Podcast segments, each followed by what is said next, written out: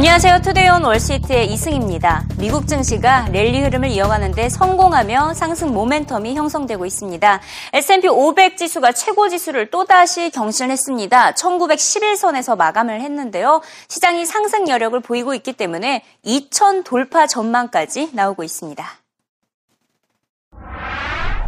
In fact, really, I mean, just two weeks ago, we were hearing that the market is dangerous and that it's frightening, and here it is making another high. But it's not just that it's making a new high, Sue.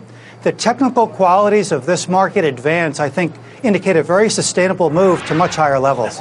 And here's what's going on right now guys like me are expecting the pullback, and they're positioning for the pullback, and it's not happening. Mm-hmm. 일각에서는 관망 자세를 유지해야 한다는 신중론도 제시를 하고 있습니다. 사상 최고치 경신에도 거래량이 적은 것을 보면 아직 안심할 단계가 아니라는 분석이고요. 또 국채 금리 하락 현상이 계속해서 신경이 쓰인다라는 지적입니다. S&P 500 지수가 1910에서 1913까지 달하게 되면 작은 저항을 받게 될 것이라는 전망인데요. 조정까지는 아니더라도 소폭의 하락, 이른바 푸백을 기다리고 있는 투자자들이 많아 보입니다. 매수도 매도도 취하지 말고 일단은 보유하라는 조언 들어보시죠.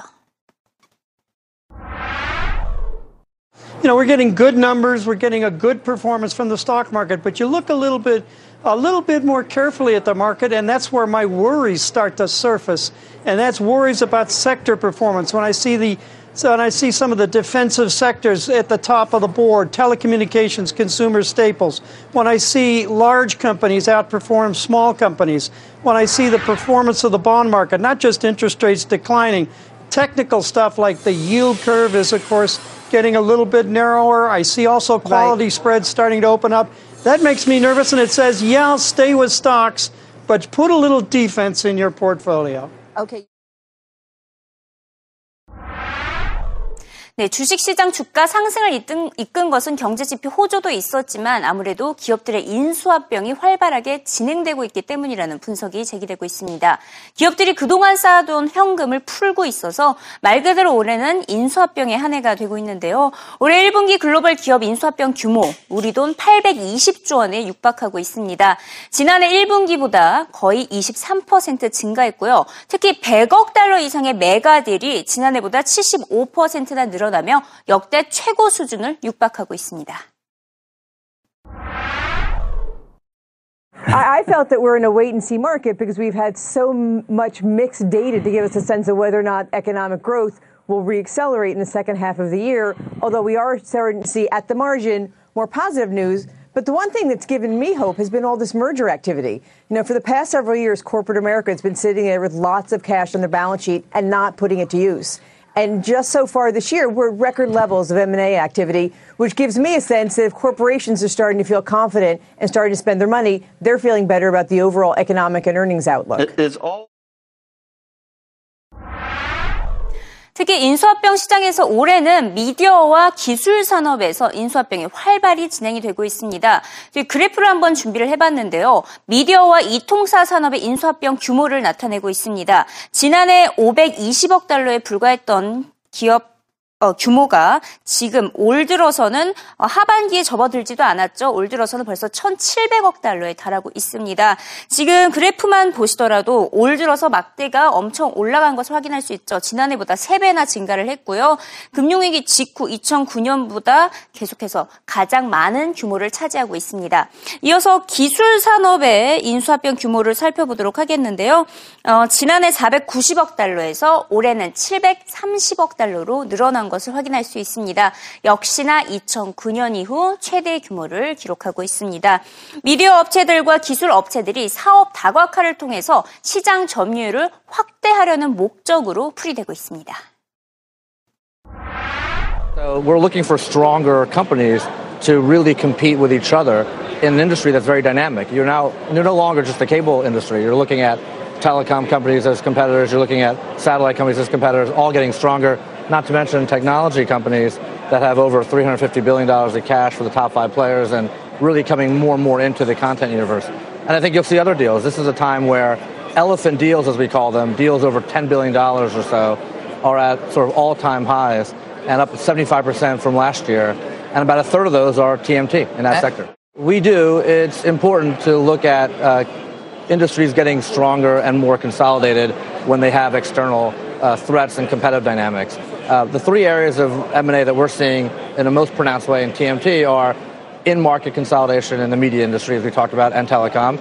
Two, technology companies really going after growth We've seen that with Google and Facebook and buying assets to grow their businesses. We don't know what Google's up to. Yeah, I'm sorry. Go ahead. Well, and well, they bought Nest and, and, and Waze. Right. And three, uh, companies that are going outside the U.S. into international markets. Outbound M&A away from the U.S. into international markets are at all-time highs. Uh, and that partially is related to tax. Other, others related to diversification and getting new businesses uh, than, than what the U.S. affords them. S&P 500 지수가 신고가를 찍을 수 있었던 또 다른 원인으로는 경제 지표 호조가 있었습니다. 오늘 하루에만 전해진 경제 지표 일제히 예상치를 상회했습니다. 이에 따라서 2분기 반등 전망에 힘을 싣고 있는데요. 어떤 지표들이 호조로 전해졌는지 하나씩 짚어보면요. 일단 내구재 주문이 전원 대비 0.8% 증가했습니다. 시장 예상치 0.7%였는데 상회를 했고요. 또 서비스 PMI 잠정치 58.4로 나왔습니다. 시장 예상 예상치 55와 지난달 확정치 55 모두 웃돌았죠. 소비자 신뢰의 경우에는 83입니다. 예상치를 부합했고 역대 두 번째 최고치에 육박을 했습니다.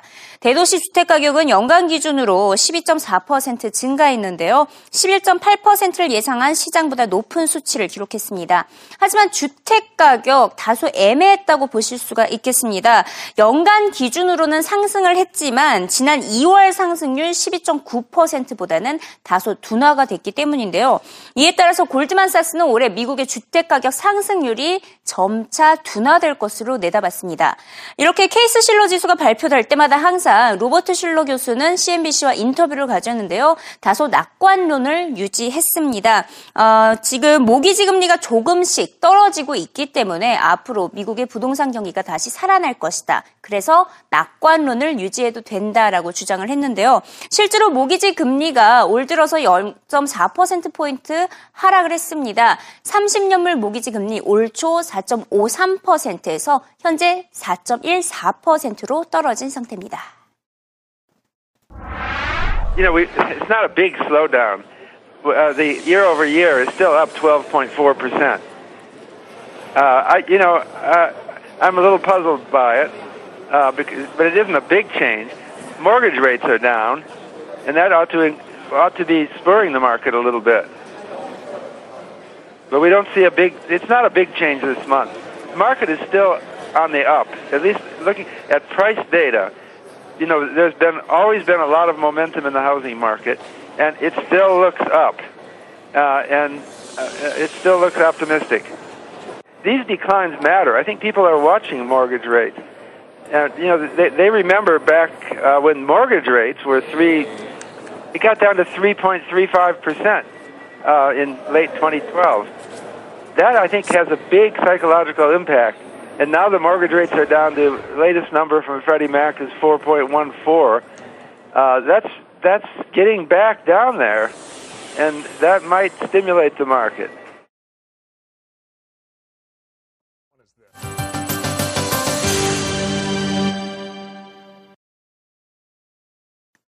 현재 이 시각 CNBC 헤드라인을 살펴봅니다. 가장 첫 번째 헤드라인으로 애플과 관련된 소식이 전해지고 있습니다. 애플이 mojo를 다시 찾았다라고 어, 희소식을 전하고 있는데요. 최근에 주가 상승이 눈에 띕니다. 어, 지난 1분기 실적을 발표한 이후에 주가가 18%나 상승을 해왔는데요. 또 어제는 파이낸셜 타임즈를 통해서 스마트 홈을 출시할 것으로 보인다라는 소식이 전해졌었죠. 이에 따라서 오늘장에서 또 애플의 주가 상승을 했고요. 아이폰 6 출시까지 앞두고 있기 때문에 애플의 주가 상승세 이어질 것이라는 전망이 나오고 있습니다.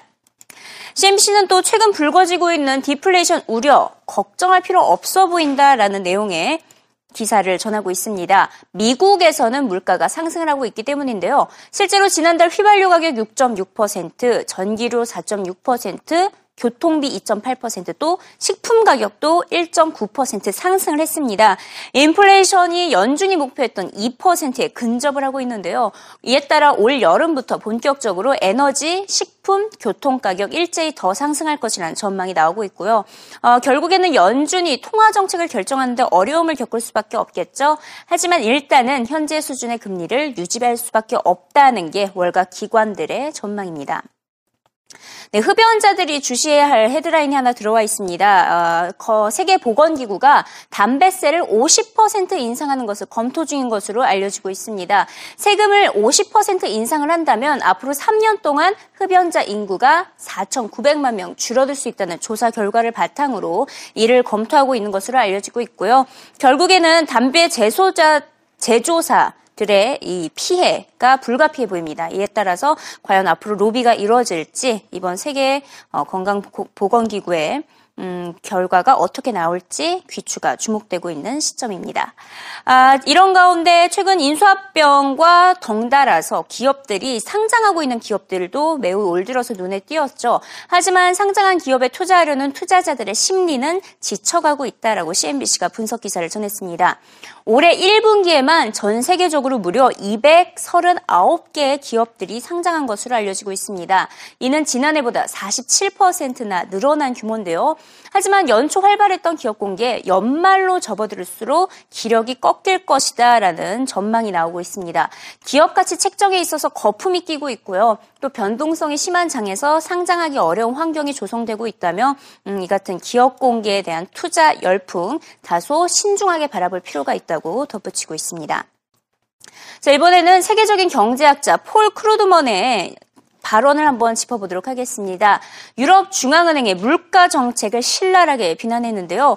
어, 지금 유럽을 둘러싸고는서는 계속 디플레이션 우려가 커지고 있는데 이렇게 유럽 중앙은행이 계속 디플레이션을 간과할 경우에는 경기 침체를 불러올 수 있다. 이에 따라서 Japan like 일본과 같은 악목을 걷게 될 것이다라고 경고를 했습니다. 이 같은 문제를 해결하기 위해서는 유럽 중앙은행이 물가 목표치를 2%보다는 더 높게 잡아야 한다고 조언을 했습니다. 하지만 중앙은행 관계자들은 이번 크루드만 교수의 발언을 무시하고 있는데요. 유로존의 물가 상승률은 연 0.7% 수준으로 목표하고 있는 2%를 크게 하회하고 있기 때문입니다. 그래서 공감대를 형성하지 못했다라고 CNBC는 전하고 있고요. 하지만 유럽의 디플레이션에 대한 위기감을 다시 한번 상기시킨 발언이었다라고 전하고 있습니다. 자, 마지막으로 LG전자의 신제품과 관련된 소식이 전해지고 있습니다. 아, LG전자가 런던에서 5.5인치 화면의 G3 스마트폰을 새롭게 공개를 했는데요. CNBC가 직접 제품 소개에 나섰습니다. 무엇보다 인체공학적 스냅온 케이스 기능을 높게 평가했고요. 단순함을 강조했다라고 보도를 하고 있습니다. 하지만 삼성전자의 신제품 갤럭시 S5와 시기가 겹침에 따라서 경쟁력이 우려된다고 전하고 있고요. 과연 세계 스마트폰 시장 점유율에서 4%를 차지하고 있는 LG전자가 과연 이번 G3를 등에 업고 선점을 해 나갈 수 있을지 귀추가 주목되고 있습니다. 새로 나온 G3를 영상으로 확인해 보시죠. I'll just run you quickly through some of the specs. A 5.5 inch display with quad HD, so four times the resolution of standard HD. You have an updated camera with laser autofocus. Also, Android operating system, Qualcomm's latest processor, 3 gigs of RAM, 32 gigs of memory. It also has this snap-on case you can see with this uh, circular window. The point of that is sort of functionality. I can access all of the basic functions of the phone without having to actually open up the phone. Now, LG not giving us a price just yet for the G3, but it will be coming to the U.S. later this summer. Available, they say, on all the major carriers as well as Best Buy. If you look at LG's share of just the global smartphone market, it's around 4% according to IDC, though some areas stronger than others. North America around 10%, Latin America around 13%, Asia around 1%, but maybe with the G3, the new bells and whistles, they can make some headway there.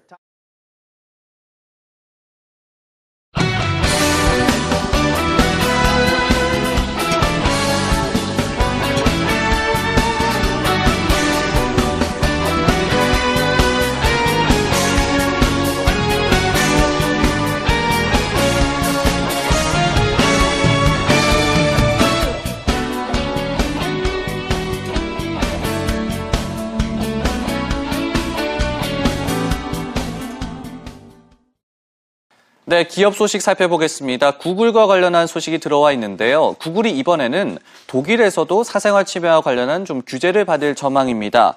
독일의 내무장관이 구글과 관련한 이른바 사이버 법원을 열어서 규제하겠다고 밝혔다고 파이낸셜 타임즈가 보도했는데요.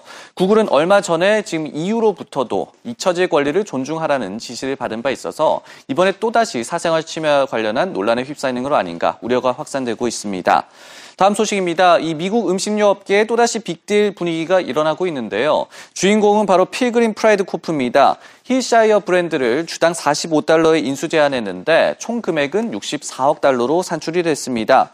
문제는요. 힐샤이어가 또 다른 식품 기업인 피나클 푸드를 5월 12일에 지금 인수하기로 합의한 상태입니다. 그렇기 때문에 좀 혼란이 있는데요. 이 인수 건을 엎는다는 말이 되겠습니다. 발표 직후에 필그림의 주가는 좀 하락세를 보였지만 장중에는 또 상승세로 전환을 했고요. 피나클은 주가가 폭락했고 힐샤이어는 주가가 폭등했습니다. 개장 전에 발표된 이 미국의 자동차 부품 소매 업체 오토존의 실적 얘기를 해보겠습니다. 실적은 양호했는데요. 분기 순이익이 주당 8.46달러로 예상치에 부합했고 또 매출 역시 전년 대비 6.2% 늘어나서 예상치보다 조금 더 많았습니다. 사측은요. 결함 관련 부품 수요가 많았던 것은 사실이지만 다른 부분도 개선이 되면서 실적 개선 추세를 이어갈 것으로 지금 전망하고 있습니다. 마지막 소식입니다. 역시 자동차 업계 관련 소식인데요. GM이 올 하반기부터 인도 공장에서 수출용 자동차 생산에 들어간다고 합니다. 로이터 통신은 탈레가온이라고 불리는 공장에서 하반기에 생산을 개시해서 내년 1분기에 쉐보레 비트 해치백을 칠레로 첫 수출할 것이라고 전망하고 있습니다. 인도에서는 생산 비용이 적어서 타 지역 대비해서 생산 기지로서의 메리트가 부각되고 있는 것으로 알려졌습니다. 주요 해외 기업 뉴스까지 확인해 봤습니다.